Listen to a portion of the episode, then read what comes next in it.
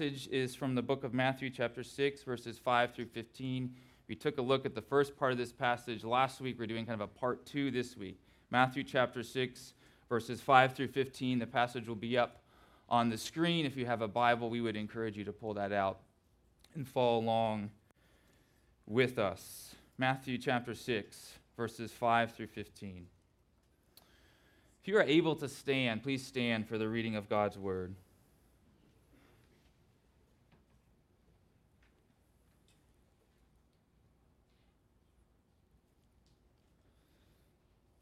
Is Jesus speaking. And when you pray, you must not be like the hypocrites, for they love to stand and pray in the synagogues and at the street corners, that they may be seen by others. Truly, I say to you, they have received their reward. But when you pray, go into your room and shut the door and pray to your Father who is in secret, and your Father who sees in secret will reward you. And when you pray, do not heap up empty phrases as the Gentiles do, for they think that they will be heard for their many words. Do not be like them, for your Father knows what you need before you ask Him. Pray then like this Our Father in heaven, hallowed be your name. Your kingdom come, your will be done, on earth as it is in heaven. Give us this day our daily bread, and forgive us our debts, as we also have forgiven our debtors. And lead us not into temptation, but deliver us from evil. For if you forgive others their trespasses, your heavenly Father will also forgive you. But if you do not forgive others their trespasses, neither will your Father forgive your trespasses. This is the word of the Lord. Let's pray together. Lord, even just seeing this word forgiveness, I mean, how can that not catalyze heartfelt prayer right now, knowing how much we need your forgiveness, how knowing how much it how much of a challenge it is to forgive other people, how complicated this passage can be for people that have experienced grievous harm and even abuse. And so we just submit everything in this to you as we do every week. And we say, Holy Spirit, would you come? Work in power. Would you, would you kindle a flame of sorts that starts now and just crescendos throughout this time, that we might truly be changed and leave here different people, a different church? We love you, Lord. We pray all of this in Jesus' name. Amen. You may be seated. Talking once again this morning about enjoying prayer, the second part of our two week focus on prayer in Jesus' Sermon on the Mount. Last week, I mentioned in passing that our experiences concerning prayer are very diverse, and I want to expand on that just a little bit. Some of us just love prayer.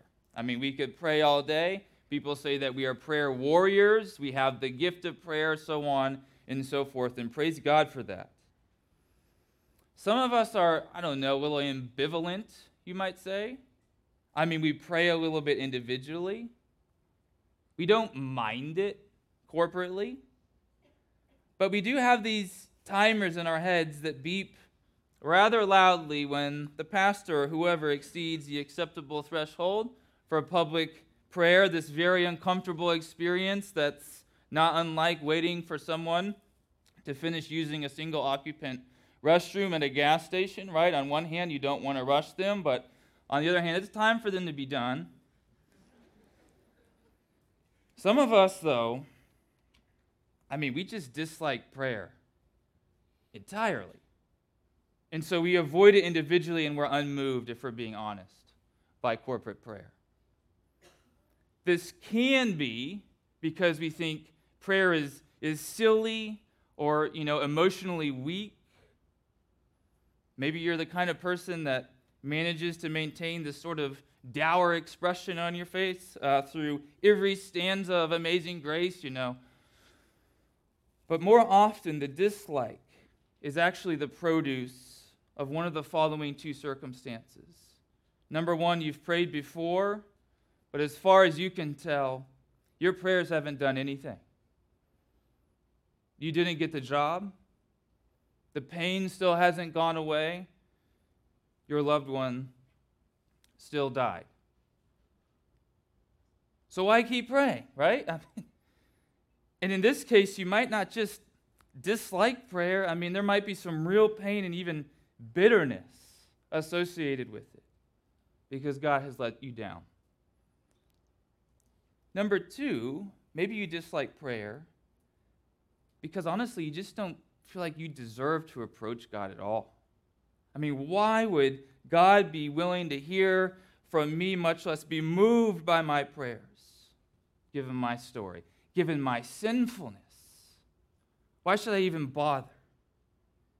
These two circumstances are going to be front of mind this morning as we make our way into the more personal and horizontal part of the Lord's Prayer in verses 11 through 15. Last week we focused on verses 5 through 10, talking about how the Father sees us and the Father changes us as we pray. This week we are going to see number one, that the Father hears us, and then number two, the Father forgives us. So last week the Father sees us and changes us. This week the Father hears us and the Father forgives us. So let's start with that first reflection. The Father hears us.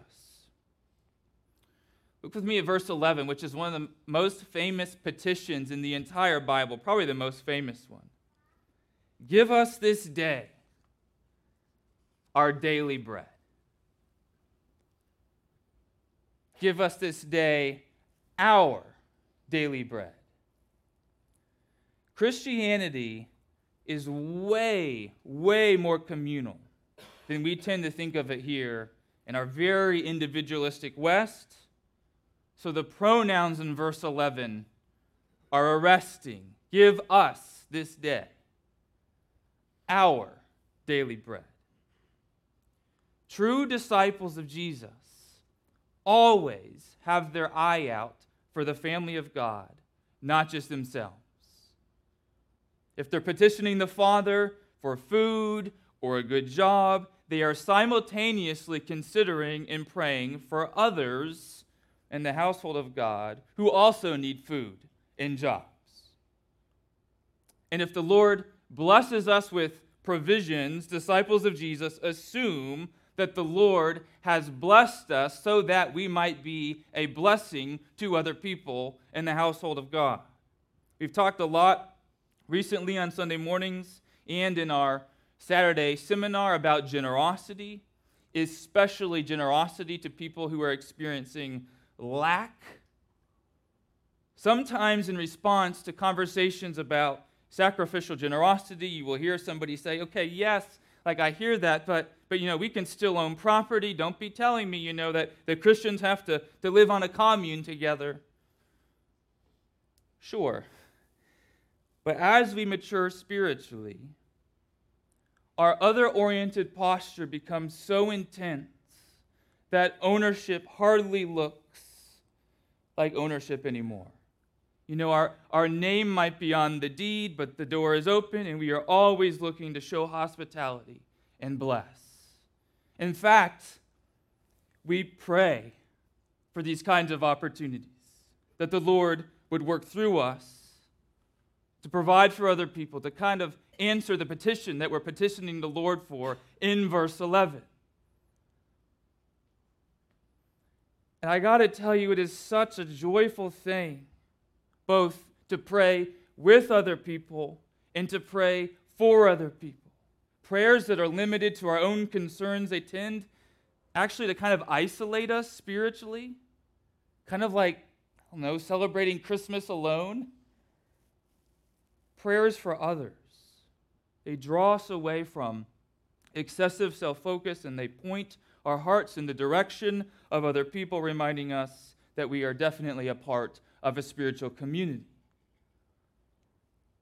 But there's, if you'll believe this, an even greater joy found in this petition, and it's this Jesus' instructions give us permission to depend on God for our provisions.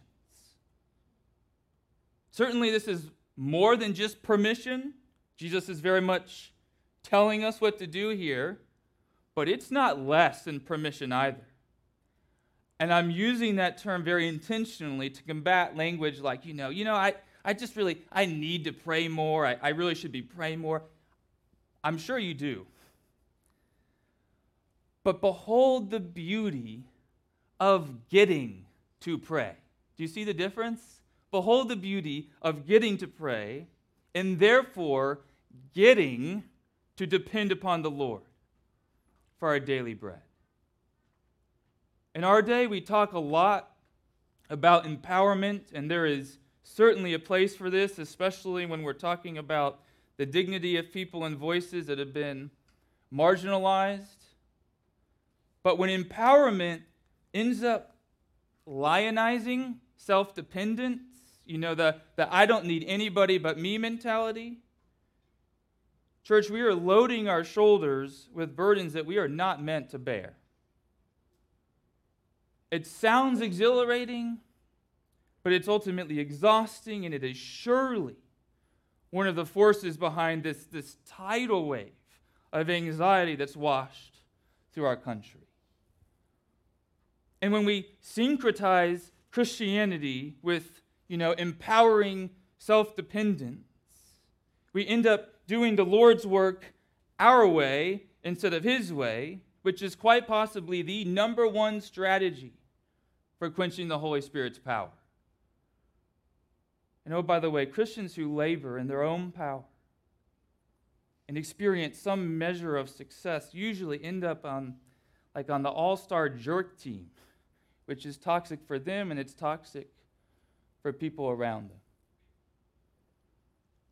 The kingdom of God is a kingdom in which flourishing is all about dependence.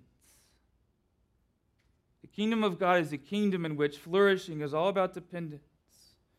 I understand that that might sound kind of restrictive on the surface, but when we consider the exhausting alternatives like the pagan worship we talked about last week or the, the self dependence I just mentioned, depending on God starts to look, I don't know, refreshing it might feel upside down, but it's also beautiful. And that is the nature of God's kingdom. It's upside down and it's beautiful all at the same time. Here are three reasons why this dependency framework is such a blessing for the children of God in the context of prayer. Three reasons. Number one, this dependency framework means that we can be confident that the Father wants to hear from us that he wants to hear our petitions for daily bread, a very broad spectrum of requests that entails food and shelter and, and jobs and safety and so forth. I'm reminded here of the famous petition in Proverbs chapter 30, verse 8 Give me neither poverty nor riches. That's what Jesus has in view here. And not only are we not bothering the Father, He solicits our requests because he's a good father who loves to be depended upon and give good gifts. Do you see how this is such good news for the people of God? Number two, this dependency framework means that when we are anxious, we can rest in God through dependent prayer instead of fretfully taking things into our own hands. We don't have to fight through the, the thicket alone. We're invited instead to unload all of our burdens at the Father's feet. Number three. This is tricky, but it's so important. So stay with me here. This dependency framework that we're unpacking it actually means that we can joyfully persevere as Jesus' disciples, even when our prayerful petitions for daily bread appear to go unheeded. Seriously, you might say. Seriously. If verse 11 is mainly about praying and receiving, God basically functioning as a as a genie that we can rub with our prayers. You are not going to have a category for disappointment when it comes, and it will come. Sometimes you will pray, and your financial resources will nonetheless remain scarce, and you will continue struggling to find a job, and your loved one will not recover from their devastating illness. And then, when that happens, when you experience that kind of disappointment, you will either be inclined to believe that God failed you, so he's not that great after all, or you'll be inclined to believe that you failed God. That he's not hearing your prayers because, you know, you're not measuring up. You're not faithful enough. But church, if we are praying to depend, we're actually blessed more by prayer itself than the specific outcomes of our prayers. Do you see this? We're just thankful that the Father wants to hear from us at all. And then we trust Him with the results. And so we can persevere in our prayers with joy because praying is itself a delightful opportunity to depend on God and be with Him, not a means to an end. You see the shift and remember, too, that Jesus is, is honest with his disciples in the Beatitudes, this, this 12 verse intro to the Sermon on the Mount in Matthew chapter 5. He is honest with his disciples about the difficult circumstances they will continue to face. And the conclusion from Jesus is that as they follow him and continue to depend on him, they are nonetheless children of God, and theirs is a kingdom of heaven. Yes, difficult circumstances, but even still. They remain children of God, and theirs is a kingdom of heaven. So even as we petition the Father for our daily bread, we already know from the Sermon on the Mount that life will be very difficult at times for Jesus' followers. Sometimes because we are Jesus' followers, which might well interfere with our daily bread. But even in the midst of the interference, we get to continue depending on God. And we know that the kingdom of heaven belongs to us. There is a real sense, City Church, in which we can define prayer as depending on God until Christ comes to consummate the kingdom of heaven that we're inheriting. Do you see how this dependency framework just completely revolutionizes our prayer lives? including the prayer lives of those who are completely disenchanted by the idea of prayer because prayer, in their estimation, just hasn't worked. But at the same time, let's make sure that we don't end up in the opposite ditch. Yes, prayer is depending, but it's also very real and very powerful, certainly not a mirage. Recall James chapter 4 verse 2 which we quoted Last week as well, you, you do not have because you do not ask, which shows us again that there's mysterious space within God's sovereignty for our prayers to really do something. We're not, we're not play acting, it's not a game. There's just no perfect illustration for this. You always run into some sort of, of heresy. But it kind of reminds me of a recent experience driving a go kart with my daughter. She was really steering it, but I was also steering it, if you know what I mean. Sometimes we went where she wanted to go at the speed she wanted to go, and sometimes we didn't. Just this past week, I was listening to a panel discussion called Learn to Suffer from the Chinese Church.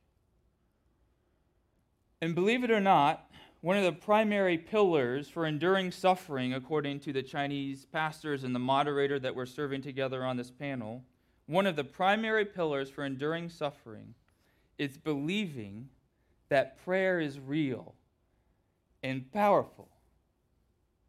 Isn't that wild? Apparently, you can suffer indescribable loss so severe that it often compromises your daily bread, apparently you can suffer that kind of loss and still believe in and experience the realness and the power of prayer. It feels like a paradox, but it's a mysterious partnership in the background of faithful Christian living, and it's a tension bolstered by the dependency framework we were just talking about. Earlier, though, I mentioned two objections to prayer. The second one having to do with feeling unqualified to approach the Lord in prayer at all. Which brings us to our second reflection. The first objection is basically, I don't even think this works. And the second objection would be, can I even approach this God you're telling me to pray to? So here's our second reflection the Father forgives us. That's the good news to people who feel like they can't approach. The Father forgives us. Look with me again at verse 11, this time continuing through verse 15. Give us this day our daily bread, and forgive us our debts, as we also have forgiven our debtors. And lead us not into temptation, but deliver us from evil. And then Jesus explains For if you forgive others their trespasses, your heavenly Father will also forgive you. But if you do not forgive others their trespasses, neither will your Father forgive your trespasses. Sin indebts us to God in the sense that we have committed an offense against Him, a wrong that needs to be righted for the sake of justice. Righted not meaning that something morally wrong can magically become morally right, but righted meaning compensation in proportion to the harm that's been done. You might recall talking about this three Sundays ago in the context of loving our enemies. And the nature of this sin we're talking about here is severe on at least two fronts. It's severe by nature, because it's a posture in which we effectively put ourselves, if you can believe this, in the God seat, pridefully doing things our own way according to our own wisdom rather than doing things God's way according to his wisdom. And it's severe by object, we might say, seeing as how we, created beings, are sinning directly against our Creator, the holy God of the universe even if you're hearing about these circumstances for the very first time, you can already tell that the compensation necessary to address this kind of harm is as high as it gets, which is why Jesus' instructions in verse 12 are just shocking. They are totally stunning. Despite the costliness of the debts we owe to God, Jesus invites us to petition the Father for forgiveness because the Father wants to forgive us. This is, this is the headline. The Father wants to forgive his people and delights in doing so.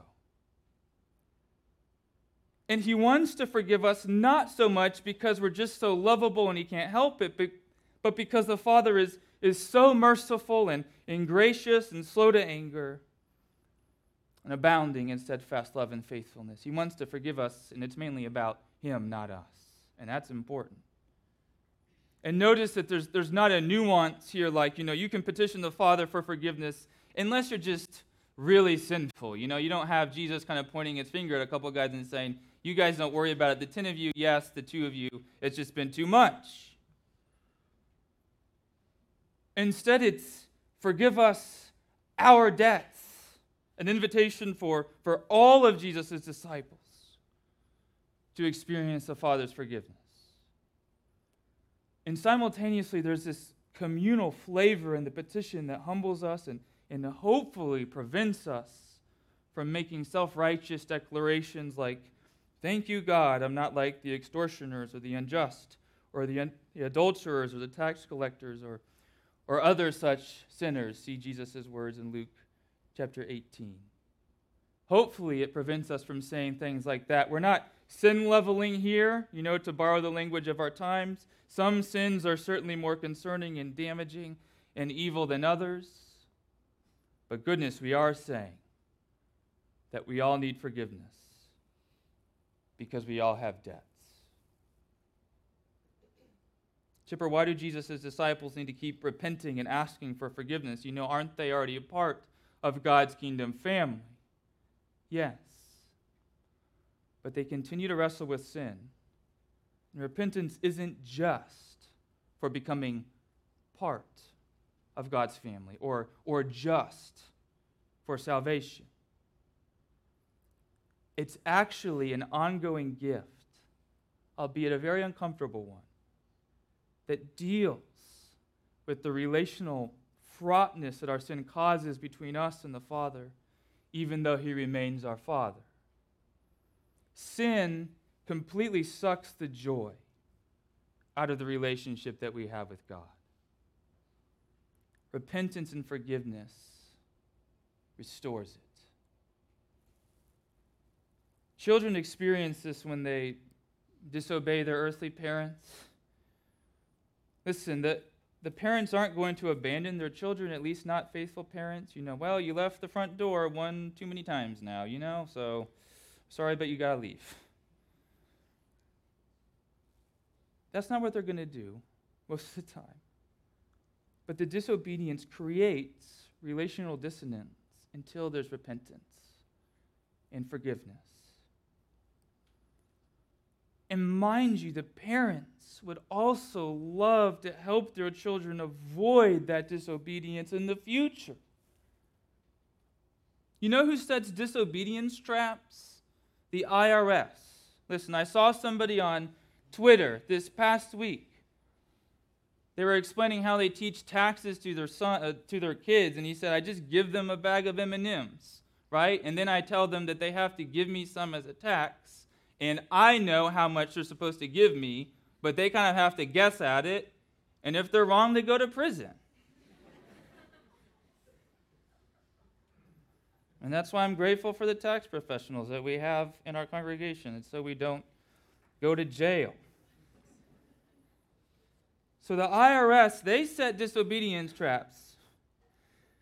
But what do good parents do? Good parents love to help their children stay far away from temptation and far away from disobedience. Thus, this final petition that you can see here in verse 13 and lead us not into temptation, but deliver us from evil.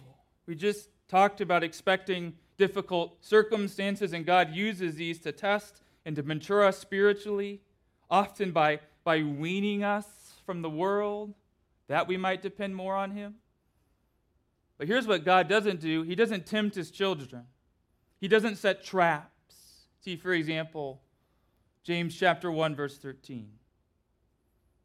Instead, He delights in protecting us in situations or from situations that might tempt us. And he delights in delivering us from the clutches of the evil one, the better translation in verse 13 than simply evil.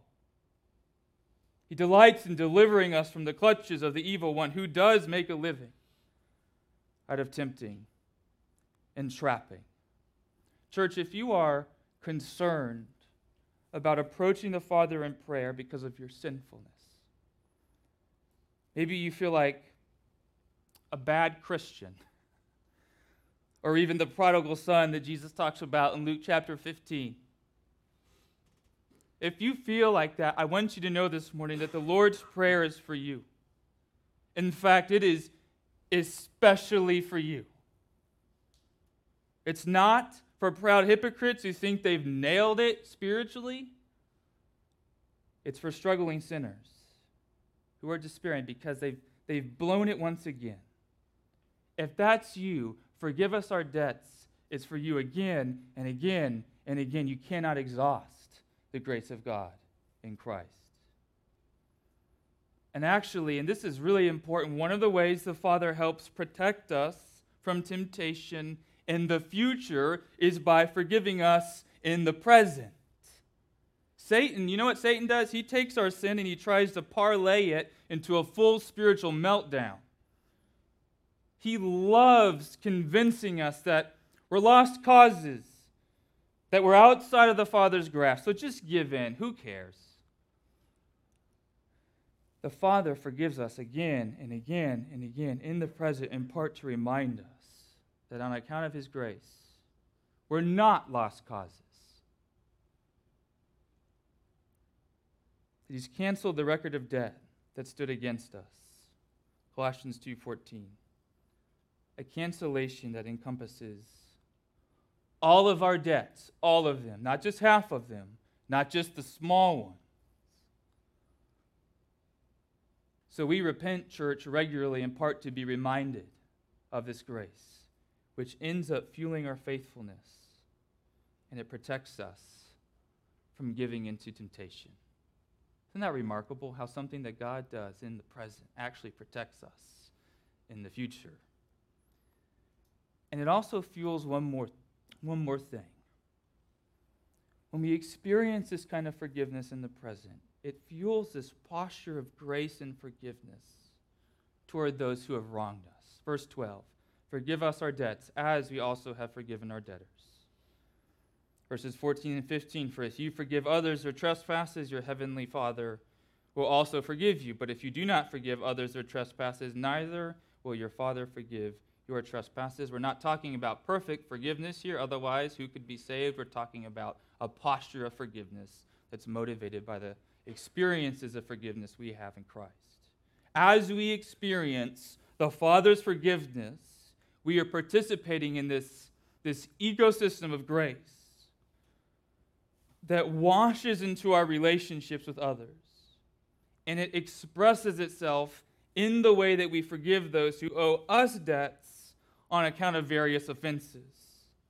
We cannot say this too many times. I'm saying it every week right now. I'm going to keep doing it. As we make our way through the Sermon on the Mount, remember that the guy giving the sermon was on his way to the cross. And if we zoom out a bit on that Colossians chapter 2 passage I just read to you a moment ago, it helps us understand why. We're backing up a little bit. Now, here's, here's more detail. In you, who were dead in your trespasses and the uncircumcision of your flesh, God made alive together with him, having forgiven us all our trespasses by canceling the record of debt that stood against us with its legal demands. This he set aside, nailing it to the cross. Knowing this, that the guy giving the sermon was on his way to the cross to do this, knowing this, and especially believing this in our hearts. Jesus is basically asking us how can we hang on to grudges? How can we possibly pursue vendettas if this is the narrative? The wages of sin is death, Romans chapter 6. But in Christ we have forgiveness. So, how do we vindictively gossip about people when we feel slighted? The answer is that we just don't make vindictiveness a lifestyle. If our ultimate lifestyle is Christ crucified.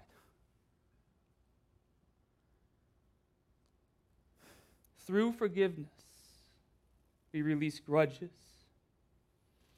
and we release the debts that others owe us because Jesus paid our debts, nailing them to the cross. That's the calculus. And I got to say, there is so much freedom in forgiveness. Vendettas and grudges are totally miserable. They're basically like termites that over time completely compromise your spiritual house. They just rot silently. And then one day you wake up and the whole thing is falling apart.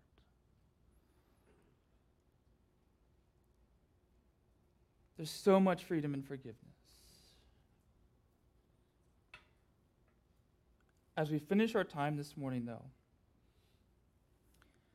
we need to address something that really breaks my heart and gets me fairly upset. Some Christians, including some spiritual leaders, have severely misused and even abused passages about forgiveness. In particular, they've used them to manipulate and cause additional harm to people that they've hurt and abused, etc. Something like this I know I've really hurt you, but you know, if you don't forgive me, your soul is in danger. I've seen corporate versions of this as well in spiritual communities where the abuser is shown grace, you know, like, sure, that was sinful, but there's power in the cross, and then the victim gets the law thrown at him. You know, what was done to you is really ungodly, but at the end of the day, you know, we're all sinners and we do need to forgive. Here's the thing in these kinds of situations, the person whose soul is in danger is the person doing the abusing and the manipulating. And by the way, even if there's eventually genuine repentance on the part of the one doing the abusing, consequences are still in order, folks. Forgiveness and consequences are not on rival teams. Conversely, Jesus understands the plight of those who are struggling to forgive people who have harmed them in very grievous ways. As we said just a few minutes ago, church, Jesus doesn't set traps. He doesn't set traps for his people. You know, oh, you were abused and now you're not sure how you can forgive or what that even looks like. You know, bad news, you're out of the kingdom. No. Jesus is for you, especially you. And he is walking with you as you navigate the hurt and the fog in the doubt. He loves you. And oh, by the way, as we mentioned earlier, it's not like he's looking for perfect forgiveness anyway. Because even our most sincere expressions of forgiveness are still affected to some degree by ulterior motives and so forth. Jesus is with you as you struggle, He is with you as you heal. It's our intention as a church family to be with you as well, even if the being with you is imperfect at times. Amen.